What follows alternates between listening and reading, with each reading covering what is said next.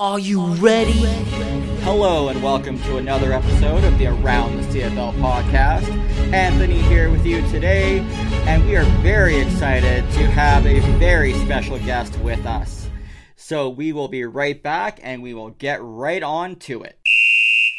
I met today's guest at training camp with the Calgary Stampeders last year in 2022. Probably the most fun car ride I've ever had, sitting in a van with Cameron Judge, Kadeem Carey, and this man, Grey Cup champion, two time CFL All Star, four time West Division All Star, 2016 Most Outstanding Lineman. He is the legend, he is the bone crusher. Derek Dennis, welcome to the podcast. Appreciate you having me on, man. Appreciate it. That was a, that was a good intro, man. Nobody's introduced me that well before. Well, you deserve it. You are the legend and the bone Appreciate crusher. it, man. Appreciate it, man. Appreciate it. All right, so let's go all the way back to the beginning. Originally from Queens, New York, and you played at Temple. What led you to the CFL? Um, yeah, man. I was at a point in my career where uh, my time in NFL kind of dwindled out, and um, I was at a crossroads. I was trying to figure out if I was going to continue to play football or you know go into the real world. And um, you know, I asked my agent to if he had any uh, connections in the CFL. And he uh, said, yeah, he knew uh, John Murphy. Reached out to Murphy. Murphy uh, got my NFL film to Pat DelMonaco, and Coach DelMonaco liked what he saw, and uh, they brought me up to Calgary in 20 end of the 2015 season.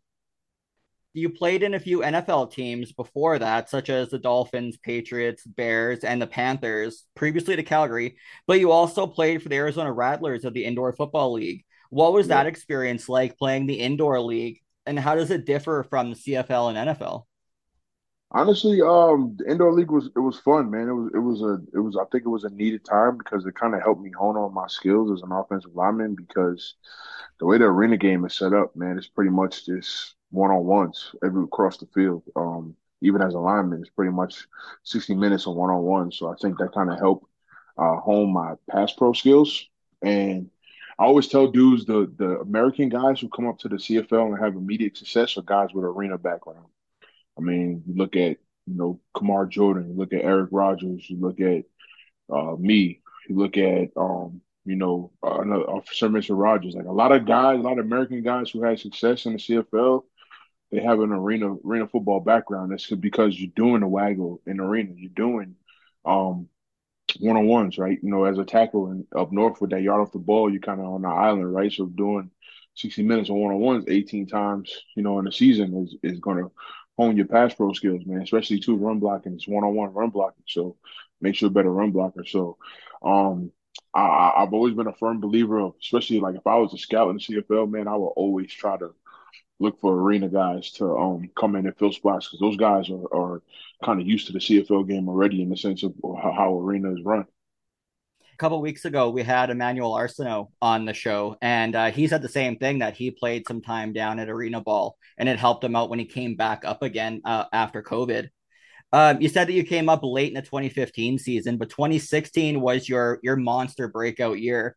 You won the most outstanding lineman award, and you were the biggest factor in Jerome Messam leading the league in rushing yards that year. Um, how did the 2016 season boost your confidence in the CFL?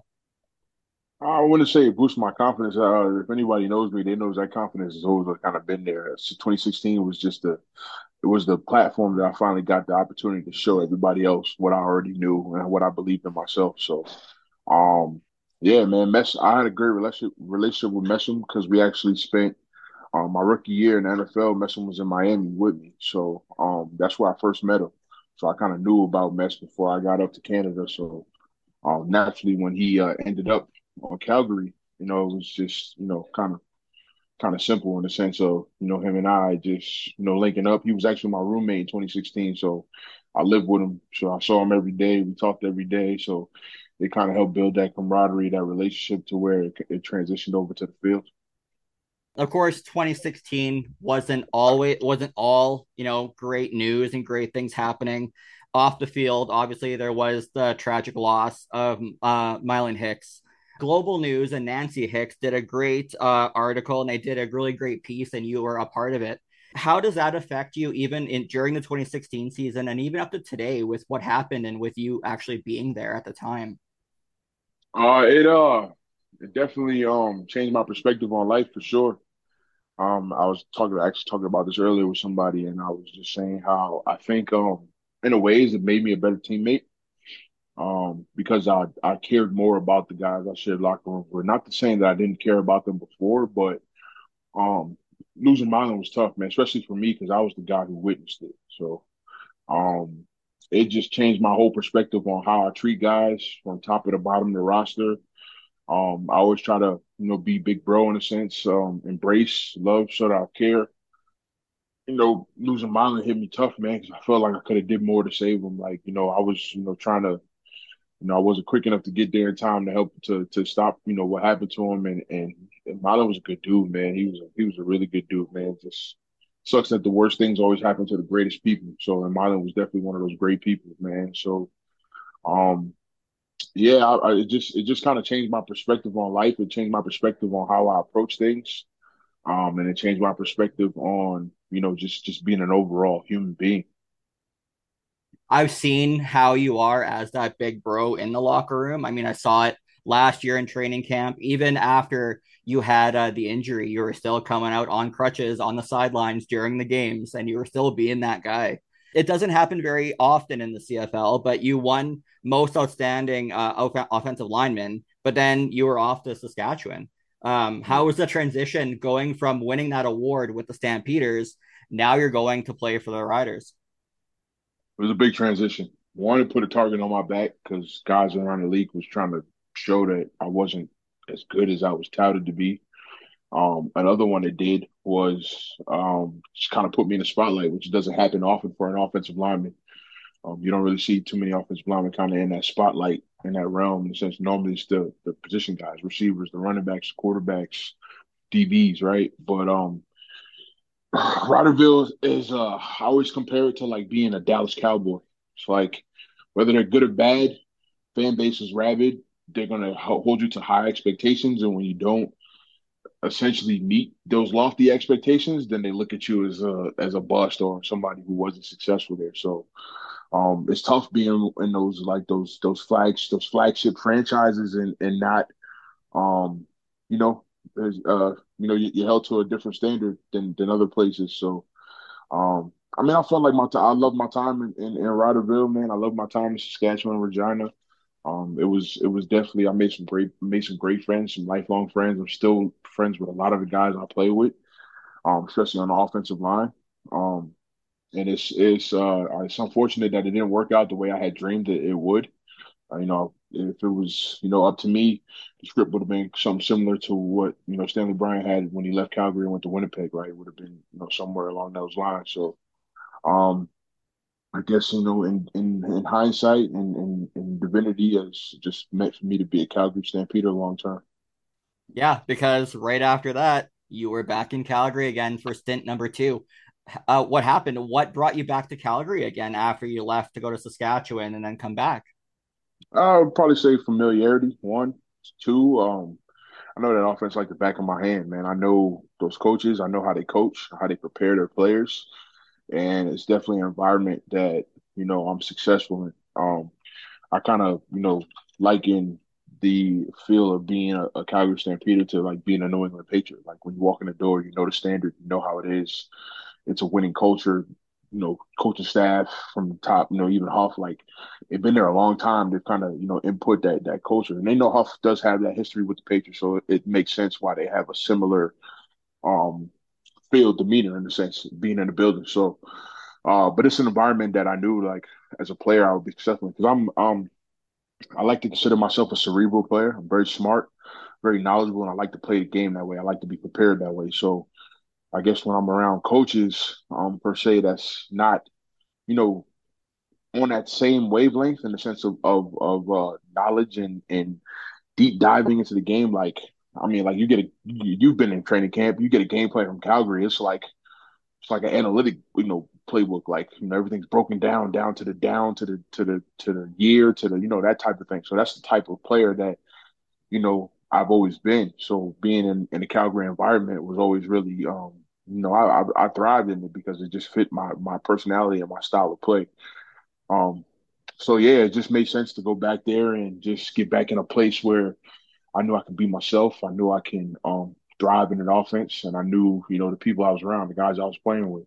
Um, and that's that's a big thing, man. I tell guys all the time, you know, your first time in free agency, of course, is going to be about the dollar. But as you get as you get older and you go through the system and you go through the business of football, you realize that um, those the factors in the sense of you know location, in the sense of you know how the coaching staff treat you, in the sense of you know how they prepare you, um, you know the guys you're playing with, the schemes you're in, right?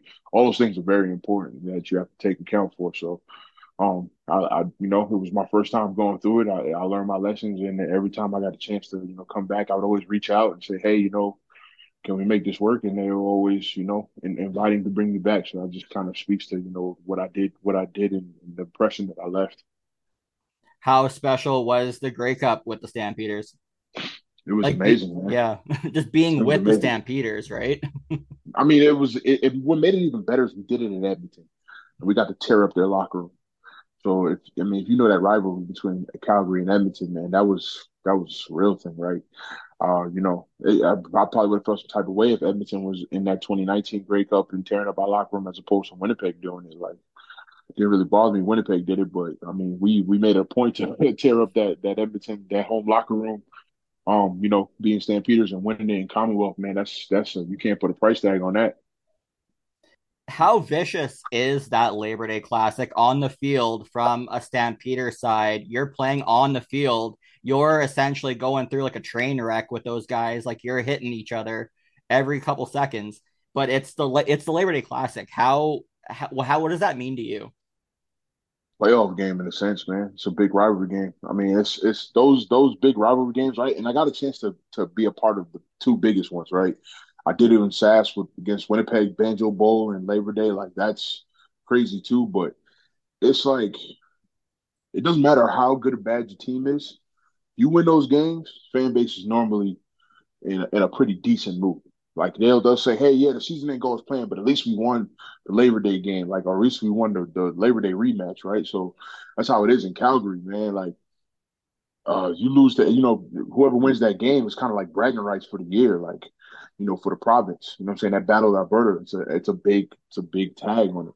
So um in the past I mean not the recently it hasn't been as competitive as it normally is, but um, well at least not last year, but you know, before that it's normally um it's normally a big game, man. I mean, even in 2021, like I think Edmonton went through that COVID situation and they came back and won the Labor Day game, right? And that was kind of like a small silver lining for the year, even though they had like, you know, a terrible season. Like you know, most of the people were like, hey, you know, we won Labor Day. So, um, yeah, that's just that's just that's just the you know the nature of the rivalry, man. It's a, always a playoff atmosphere, and when both teams are, um, you know, I got my first taste of it in 2015 when both teams were like cream of the crop of the league, man. And that's that Edmonton 2015 defense. Man, you got Odell Willis, you got uh, um, man, you had Almondo Sewell, you had uh, Dexter McCoy, you had um, Deon Lacey. You had like they had they had dogs, man. Watson, they had dogs on that defense. So um, it was a it was playing against a Jones defense. You know that year that was like my first you know experience with Jones, and I realized like man, it's a it's a different type of game, man. So um, yeah, it's a, it's always a big rivalry game. It's always a big game to win, man. It's definitely something that's that you know always circle that to make sure you get that done each year uh, the next few years uh, definitely had their share of issues. I mean, COVID 19 shut down the 20 season. Uh, you went to the XFL, and then the XFL, of course, suspended operation of the entire league. At that point, what's going through your head? Okay, so the CFL season's gone.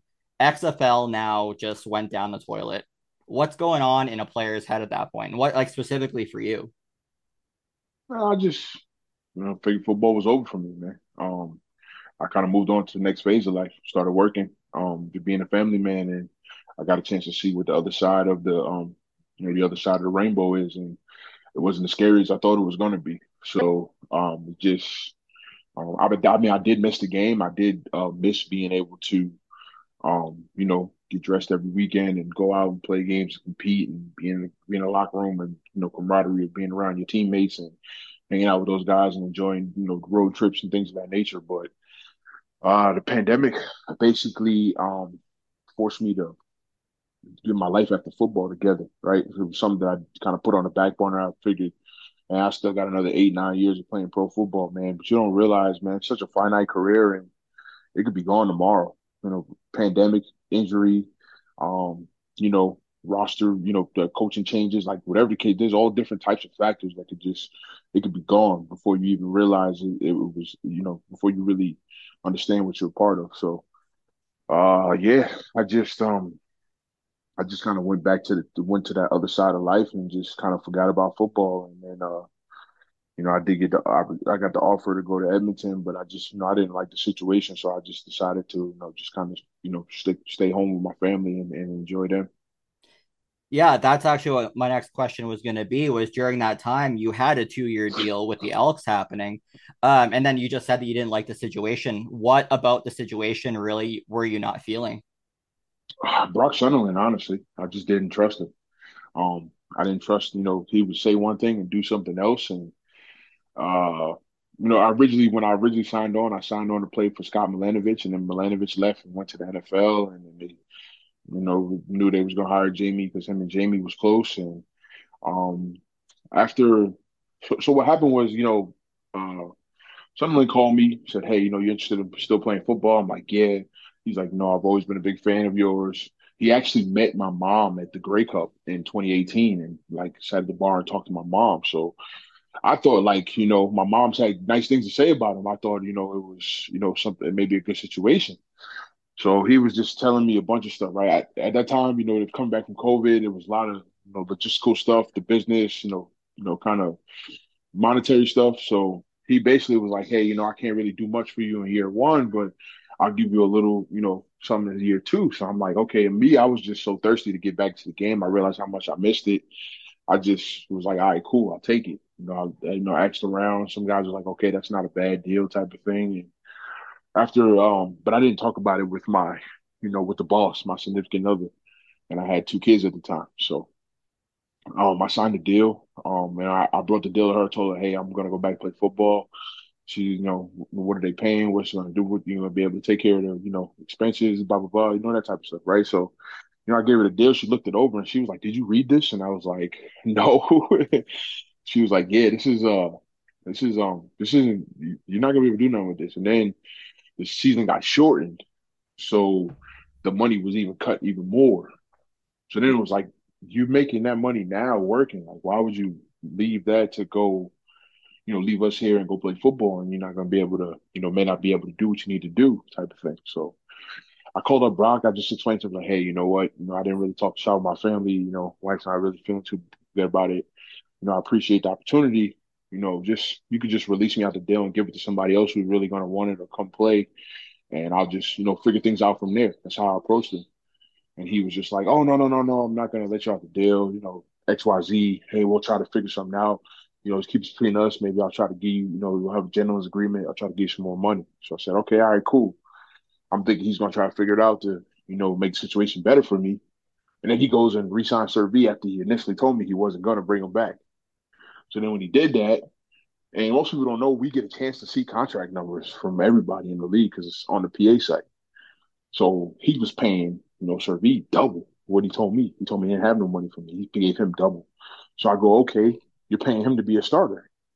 And then they read up, you know, the other tackle that they already had that was starting for them. They gave him a new deal and read him up. So I'm going, okay, you got your two starters. That makes me eyeball out. Okay, so I called him, said, hey, you know, so I see you resign Servi. That means you're going to release me.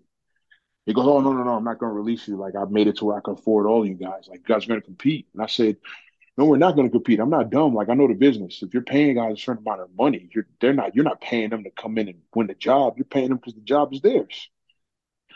So, um, yeah, he would have Jamie call me and try to talk to me like, oh, you know, that's not, you know, I'm looking to have you part of organization, blah blah blah blah blah blah. And I'm like, man, I'm not falling for the, I'm not falling for for the flim flap. So I basically told him, I'm like, listen, I just want my release. Just give me a release and let me figure it out. And they kept telling me no, kept telling me no, kept telling me no. And then it was like, you know, it got to the point where Jamie basically was, other teams tried to trade for me. Um, when the season came close, kept telling people like, if he's not gonna play for me, he's not gonna play for anybody. So that's kind of why I had to sit out the whole season. And I just, you know, was so so distressed on trying to get out the deal, get out get out of it it's kind of why I went on Twitter and I was just kind of going crazy and just trying to talking bad about everybody because I wanted to force their hand and just be like, all right, we just need to get rid of this guy because he's just not he's bringing too much bad publicity. You know, they was already going through a lot of bad pub and stuff. So in hindsight, I mean, everybody ended up seeing that I was right about everything I was saying. At first, everybody trying to make it seem like I was being a crybaby and oh, you you're complaining, or you know, honor your contract, da da da. But I'm like, man, teams could cut a guy tomorrow and not pay me. Why can't I have that same freedom to say, hey, you know what, I don't want the deal because you just let me go and I'll just figure it out, type of thing, right? So, um, yeah, that's kind of how that situation played out. But uh, yeah, I'm a firm believer as a player, man. Like you got your own power, you got your own right, man. You don't really have to. You don't have to play. You don't have to do anything. Like, yeah, you may have signed a contract, but I mean, it's either you play and you get paid, you don't you don't play and you don't get paid. Like, you got to live with those things. I'm comfortable enough in my skin to know I can handle myself without you know relying on football to be my main source of income to take care of you know my my life and my family, my children, my home, that type of stuff. So that's kind of what, what it became. When uh, Brock left, and of course Geroy Simon comes in, Chris Jones comes into the Elks was there any conversation at all about trying to keep you around for the 2022 season? Or was that like after your contract expired that was it? You were out you were done? Oh no hell no. There wasn't no conversation. I already knew jones would cut me because he was the head coach of SAS and he hated me there. Like we didn't he didn't he was he's not a big fan of mine. So um i knew once jones got the job i knew for sure i was going to get cut. And then uh you know Geroy called me maybe like a week or two after they was announced that they were hired, and he was like, "Hey, you know, we're gonna let you out the out your deal, whatever." And I'm like, "Cool, thanks, appreciate it. Best of luck to you guys." And then um, I reached out to Coach DelMonaco. I was like, "Hey, I'm free. Um, if you guys, you know, want me to come back, I'm open to it." And you know, he so I guess he told Huff. Huff reached out to me, and based on working, that's how I was able to get back to Calgary uh last season through the years, I mean, Huff's been a part of basically every contract and every stint that you've had coming through. What's your relationship today with Huff? I mean, now that he has stepped away from the GM position into just keeping the president position, but what's your relationship today with Huff? I mean, it's always been business with Huff. Uh, I don't really have a personal relationship in the sense like he doesn't call or text me, check on me, and see how I'm doing, type of thing. But it's always been a mutual respect. I respect Huff and his position and what he does, and um, he's always had a respect for me as a player and what I bring to the table. So we've always kind of worked on just a you know mutual you know benefit, uh, try to be um, you know business like as possible. But I, I know I have a ton of respect for Huff, and I, I hope that you know feeling is mutual. Football players like wine, right? We get better with age, and things always get better that way. How was the uh how was getting uh getting back on the field from the cracked fibula, and how was that rehab? Kind of in the not I don't want to be rude, but the later stages of a career?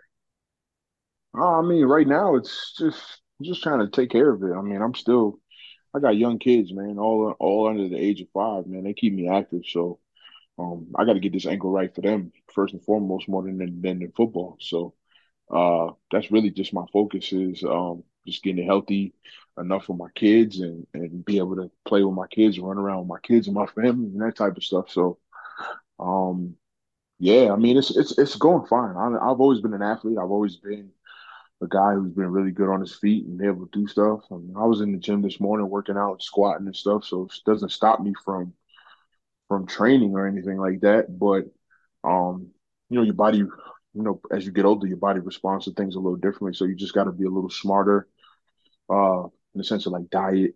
You know, it ain't like I'm 24 where I could just you know eat McDonald's and drink a ton of beer and roll out the bed and go play, you know, type of thing. I can't do that anymore. I got to be a little more conscious about what I'm putting in my body and how I'm training and those types of things. But hasn't really uh, hindered me in the sense of anything I do. I don't feel any different. I don't feel like, you know, my body's not any, you know, aches and pains come with playing this game for a long time. It's just kind of part of the nature of it and your ankle does need to be uh, strong this year because, of course, the quarterback position has changed. It's going to look a little bit different in training camp this year with the departure of Bo Levi Mitchell heading up to Hamilton and Jake Maier's now QB1. What are your thoughts on how the offense is going to look in 2023? Honestly, I don't know.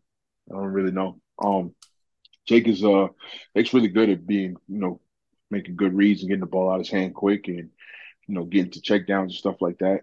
Um, Bo was never really big on the check downs and stuff like that, but he's always, you know, good at knowing where he wanted to go with the ball, when he wanted to go with it. So, and he wasn't scared to take shots. So, they're definitely two different types of quarterbacks. Um, but what they're what they do, they're both cerebral guys, man. They're both smart. You know how to play within the system.